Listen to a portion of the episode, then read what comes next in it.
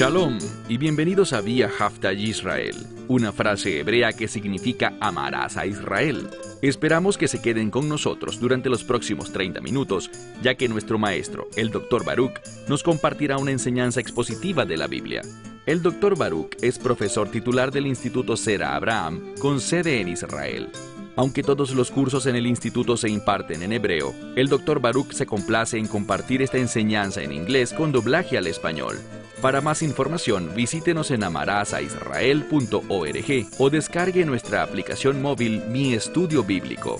Aquí está Baruch y la lección de hoy. Dios es capaz de usar a cualquier persona y no solo a ti. Y Pablo realmente demostró eso con lo que escribió en esta parte final del capítulo 2 de la epístola a los filipenses. Porque Pablo entendió que aunque él estaba en la prisión, eso no significaba que el ministerio estuviese detenido, que nada podría ocurrir en la iglesia mientras él estuviera preso. Él sabía que Dios tenía a otras personas confiables, hombres y mujeres de Dios, que Él usa de manera poderosa, que pueden hacer cualquier cosa que Él hace, ellos también las pueden hacer. Porque cumplir el ministerio, experimentar la victoria, la victoria espiritual, no depende tanto del hombre, sino que obviamente depende de Dios. Dios puede habitar y moverse y obrar en una amplia gama de individuos diferentes. Cualquiera que sea un creyente, que se haya convertido en un receptor del Espíritu Santo, Dios, por medio de él, hará grandes cosas. Pablo lo sabe y por eso comparte lo que hace en esta última parte de Filipenses capítulo 2. Dicho esto, toma tu Biblia y ve conmigo allí, al libro de Filipenses capítulo 2. La semana pasada finalizamos el programa hablando de una adoración única, una adoración llena de gozo.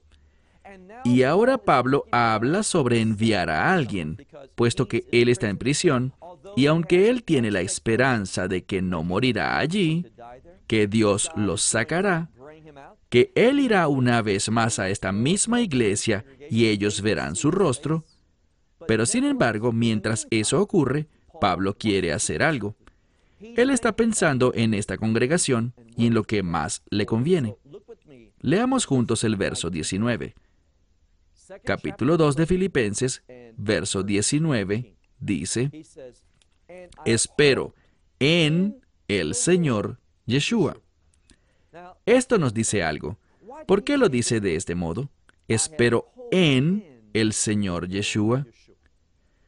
Porque toda esperanza está arraigada en Él en su señorío, en el hecho de que Él gobierna sobre todas las cosas. Y cualquier cosa que sea hecha tiene que serlo a través de su autorización. Entonces dice, y espero en el Señor Yeshua que a Timoteo pueda enviarles rápidamente a ustedes con el fin también de que yo pueda estar, y es la palabra alma y la palabra buena, buena alma lo que significa estar de buen ánimo. A eso es a lo que se refiere. Pablo nos dice algo. Al empezar a hablarle a esta congregación y concluir el segundo capítulo, él quiere que entiendan que él está preocupado por ellos, pues ellos no tienen allí a su líder espiritual, que puede hacer tanto por ellos. Así que dice, estoy en cadenas, estoy en prisión, y por tanto espero que rápidamente pueda enviarles a Timoteo, a ustedes, con el fin de que yo pueda tener, podríamos traducir esto de un modo muy simple, como estar de buen ánimo.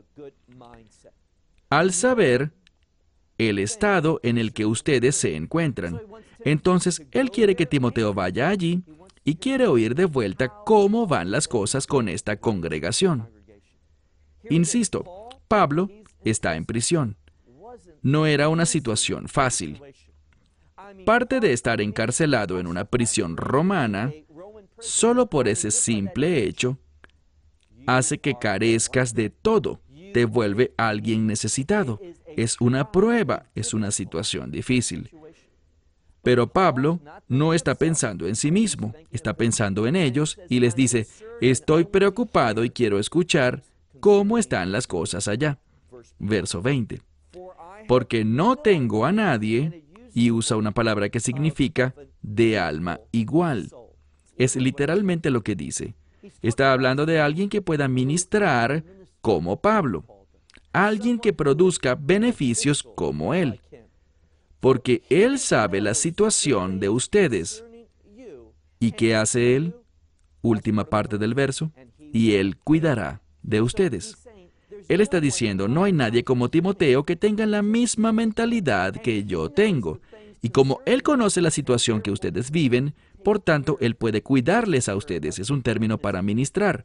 Ustedes le importan y Él podrá ocuparse de lo que ocurre en su congregación. Porque todos, básicamente, buscan lo suyo.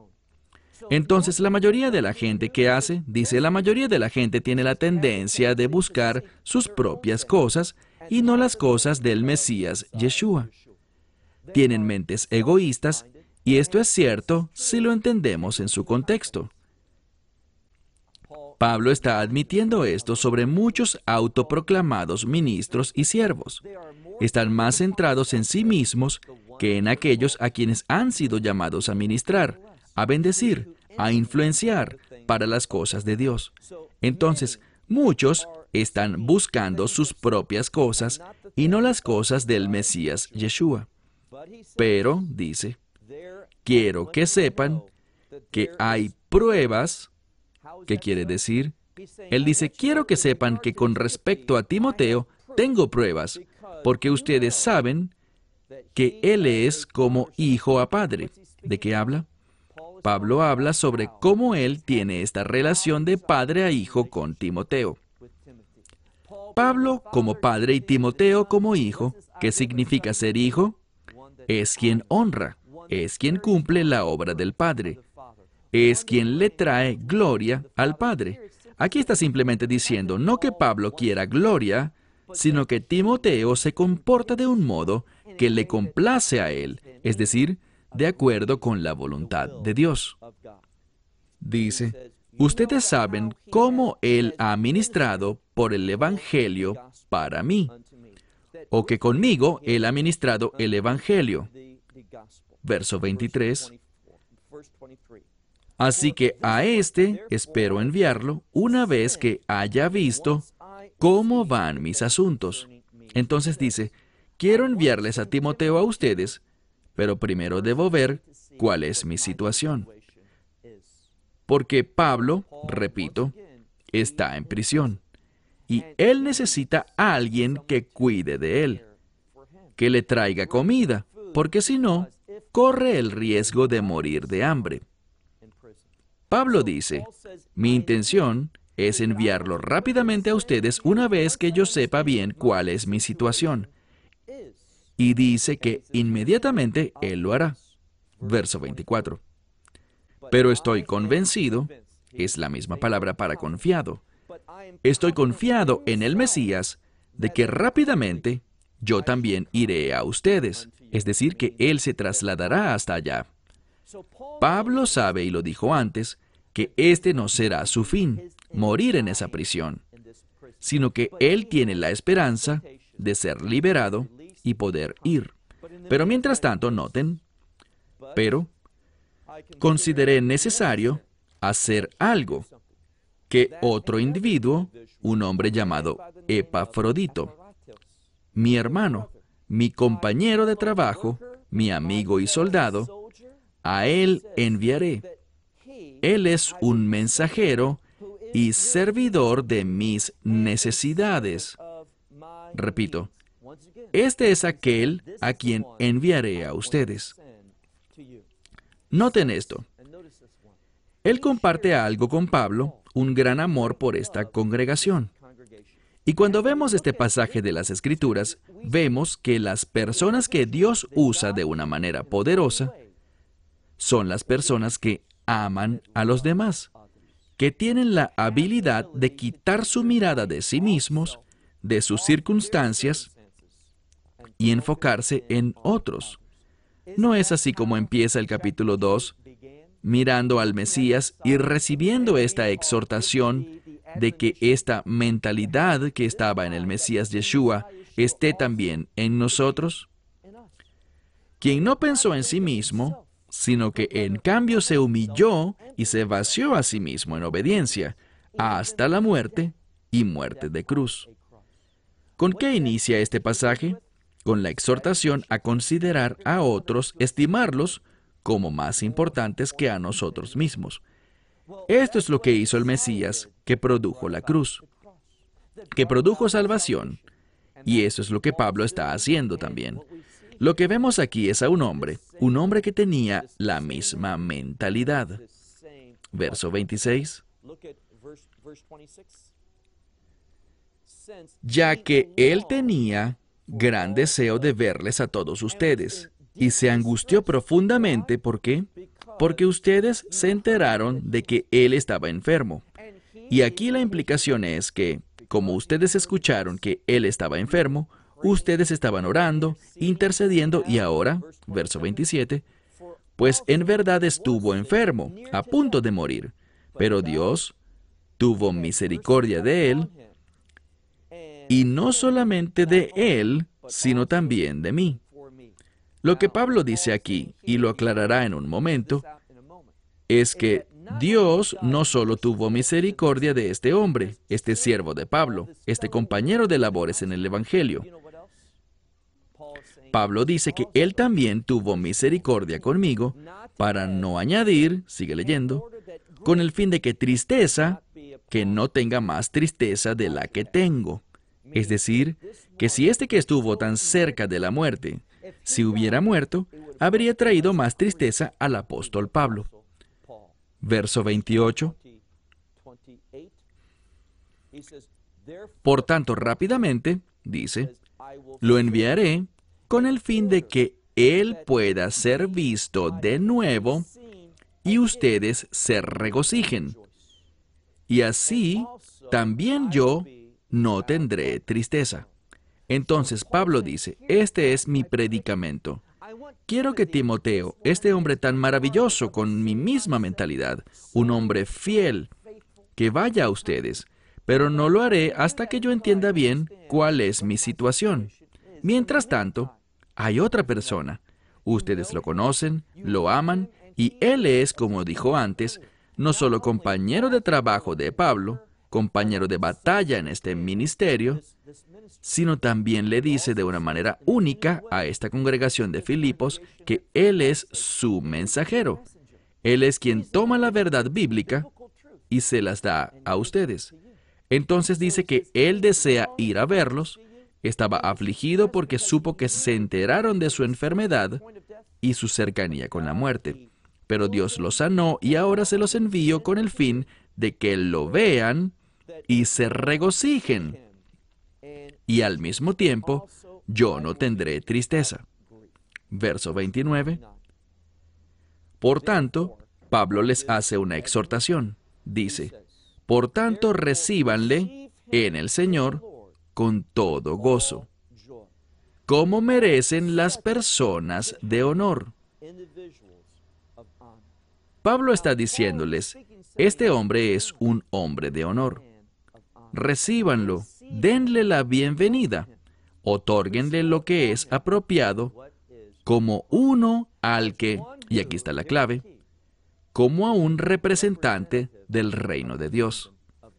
Este hombre ha demostrado a la congregación, demostrado ante el apóstol Pablo, que él está comprometido.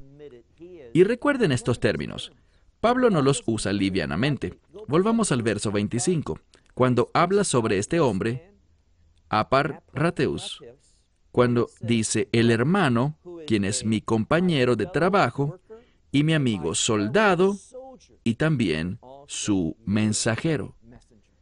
De una manera única, Pablo les ha dicho que él trabaja conmigo por el bien de ustedes y por tanto recíbanle como lo harían con otros hombres de honor. Porque, verso 30, porque, dice, porque por la obra del Mesías hasta, dice, debido a la obra del Mesías, estuvo próximo a la muerte, exponiendo su vida.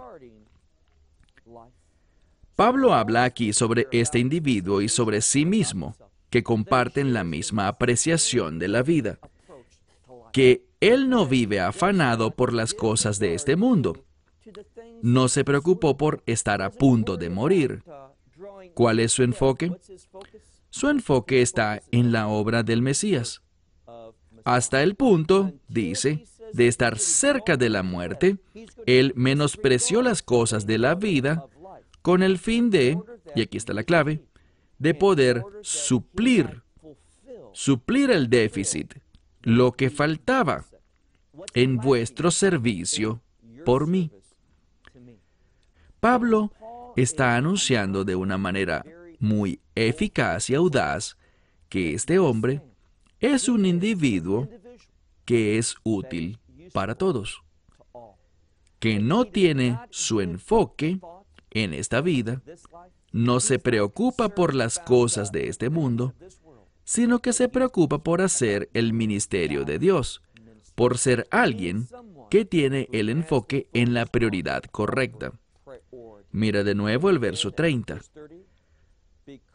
Porque por la obra del Mesías se expuso incluso a la muerte, menospreciando las cosas de la vida, con el fin de poder suplir vuestra deficiencia en cuanto al servicio para mí. Dice, Él ha sido una bendición para ustedes porque lo que ustedes no han podido hacer por mí, Él lo ha hecho. El amor que todos ustedes sienten por mí, pero que no pueden completar, sobre el cual no pueden actuar, este hombre lo ha tomado en sí mismo para hacerlo una realidad en mi vida. ¿Sabes qué nos dice esto? Nos dice que Dios es fiel. Él es un Dios de provisión. ¿Entiendes eso? que cuando no podamos hacer algo, puede que tengamos una responsabilidad, puede que anhelemos concretar algo, que profundamente queremos hacerlo realidad, pero circunstancias ocurren, algo pasa, lo que sea, y no podemos lograr ese objetivo. Si somos sinceros, y eso realmente ha sido una oposición, una razón legítima que nos lo ha impedido, puedes estar seguro de algo. Dios quien todo lo sabe, Dios quien está en todo lugar, Dios quien no tiene limitaciones, Dios está al tanto de ese problema y utilizará a alguien más. Esto es lo que Pablo está diciendo. En este último verso, o mejor dicho, en estos últimos dos versos, Pablo está revelando la fidelidad de Dios a la hora de proveer para su pueblo. Cuando hay personas que están dispuestas, Dios las usará o usará a otros si estos no pueden hacerlo, con el fin de que sus propósitos se hagan realidad. ¿Cómo debemos responder a esto? Muy simple. Debemos ser individuos que no tienen miedo, que no se angustian por las cosas, que no se preocupan demasiado por aquello que aparentemente no se nos da. Porque Dios, Él nunca se preocupa por nada en lo absoluto. Y Dios siempre tiene la habilidad, siempre tiene los medios para cumplir lo que Él desea que sea hecho. Y Él puede hacerlo, por ejemplo, recuerden lo que dijo el Mesías. Cuando Él entró y la gente gritaba, exaltando a Yeshua, y llegaron los líderes religiosos y le dijeron, calla a tus discípulos. Pero él respondió, ¿saben qué? Si los callan, las rocas estallarán en alabanzas. Dios es capaz de tomar eso que es imposible humanamente hablando y hacerlo una realidad, tanto en la dimensión espiritual como en la dimensión humana. Dios no está limitado. Parte de lo que Pablo les está diciendo, al hablarles sobre este compañero de servicio, este amigo soldado del Evangelio, es decirles que este hombre es la provisión de Dios. Lo ha sido para mi vida cuando ustedes no fueron capaces de ministrarme, cuando ustedes no pudieron suplir para mis necesidades. Dios trajo a este hombre. Y es la misma persona que ahora envío a ustedes, por lo que la implicación es que esto se repite, pues no será su primera vez, ya que Él conoce íntimamente a esta congregación. Por esto Pablo lo llama vuestro mensajero. Y Pablo dice que este hombre llegó a mi vida, me ministró cuando ustedes no pudieron, y todo esto es para anunciar y exclamar sobre la fidelidad de Dios. ¿Cuál es la implicación para nosotros? Muy sencillo.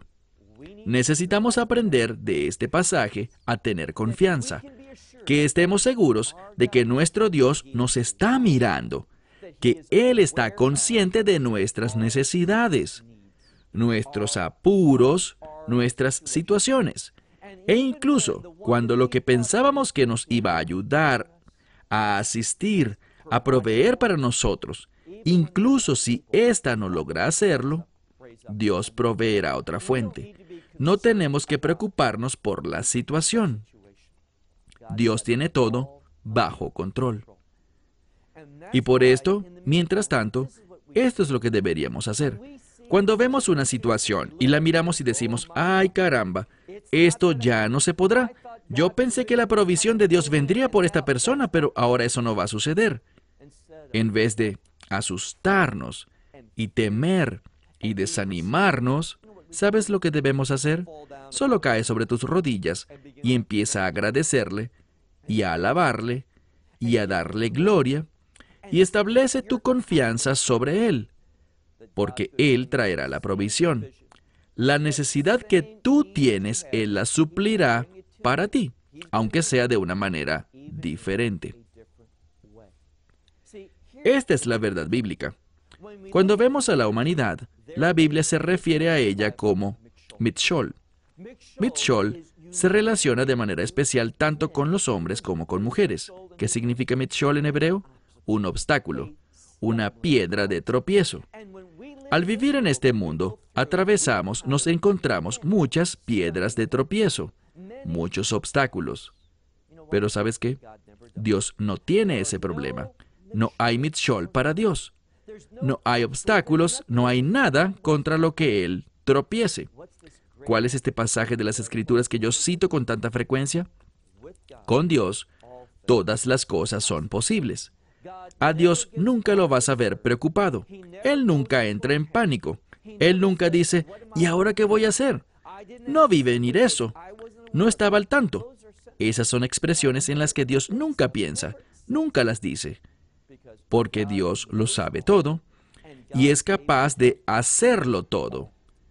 Si es su voluntad, sucederá. Y lo que agrada a Dios es esto, que nosotros nos afirmemos en expectación. Recuerden lo que Pablo dijo en pasajes anteriores. Dijo, tengo una sincera expectativa y esperanza. Ese es el tipo de cosas que debemos decir nosotros que tenemos en tal situación una sincera expectativa y Dios la cumplirá. Y en otra circunstancia tenemos la esperanza bíblica arraigada, fundamentada, establecida sobre la palabra de Dios por las promesas de Dios de que Dios responderá de esta forma. Si no lo hace hoy, lo hará mañana, si no mañana, la próxima semana. Pero en el momento adecuado, Dios se moverá y proveerá. Así que lo que vemos en esta última parte del capítulo 2 de Filipenses es a Pablo hablando sobre provisión, provisión para el ministerio y el ministerio que se le hará a él, el ministerio que se hará en esta congregación, que Dios levantará a este hombre y si no es a él, a este otro. Pero siempre habrán personas, siervos de Dios, que Él utilizará para sus propósitos. Y nuestra respuesta ante esto debe ser la confianza. Cuando miramos estos primeros dos capítulos del libro de Filipenses, vemos que con mucha frecuencia Pablo lo menciona, a veces depende de la Biblia, lo traducen con distintas palabras. A veces se traduce como confianza, otras veces como esperanza, otras como estar convencido. Como quiera que se traduzca en tu Biblia, es la misma palabra bíblica en griego y viene de una plena confianza, absoluta seguridad en que Dios es fiel.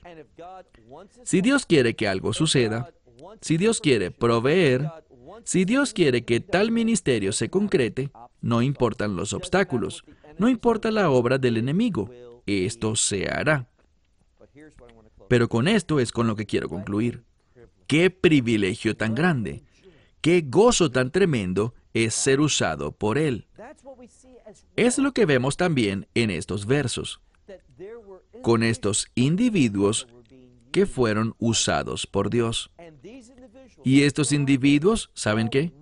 Pablo le advirtió a la congregación, y solo un siervo fiel podría hacer una declaración como esta. Cuando Pablo dice, hagan todo sin quejas ni debates, solo obedezcan. ¿Y saben por qué Pablo hablaba así? Porque esta era su regla para servir a Dios. Él no debatía, él no se quejaba, porque sabía que las oportunidades para obedecer a Dios son fuentes de gozo. ¿Escuchaste eso? Esto es algo que realmente debes aprender. Cada vez que Dios te dé una oportunidad para servirle, ¿sabes lo que te está ofreciendo? Gozo. Y cuando discutimos, cuando nos quejamos al respecto, la oportunidad se va, simplemente expira. Y nos perdemos de aquello que verdaderamente estaba allí para darnos satisfacción, para nuestra alegría, para que nuestro ministerio sea hecho por Él hacia nosotros. Este es el último punto con el que quiero cerrar y es el siguiente. Cuando le ministramos a otros, Dios nos ministra a nosotros. ¿Lo habías pensado? Cuando Dios te da una oportunidad para bendecir, para ministrar a alguien más, lo que está diciendo es, te voy a bendecir y a ministrar a ti. Pero cuando pensamos, no tengo tiempo, esto no es lo que quiero hacer, esto no es adecuado para mí, lo que estamos diciéndole es, Dios, este no es el momento para ministrarme. Esta no es la manera correcta para bendecirme. No quiero tu presencia en mi vida, en este momento. Muy tonto, pero es exactamente como debemos ver la vida, como oportunidades para ministrar, oportunidades para recibir la presencia de Dios, su poder, su amor, su provisión en nuestra vida. Seamos individuos, como leímos aquí, que están comprometidos con los propósitos de Dios. Se terminó el tiempo. Hasta la próxima semana. Shalom desde Israel. Shalom from Israel. Esperamos que te hayas edificado con el mensaje de hoy y lo compartas con otros. Te invitamos a seguir nuestros estudios cada semana por este canal y por el portal de YouTube de Amarás a Israel. También puedes descargar nuestra aplicación móvil gratuita Mi Estudio Bíblico. Finalmente, para obtener más información sobre nosotros, visita nuestra web amarasaisrael.org, donde encontrarás otras conferencias de Baruch en audio, video y texto. Hasta el próximo programa. Que el Señor te bendiga en Yeshua Hamashiach, Jesús el Mesías, mientras caminas con Él. Shalom desde Israel.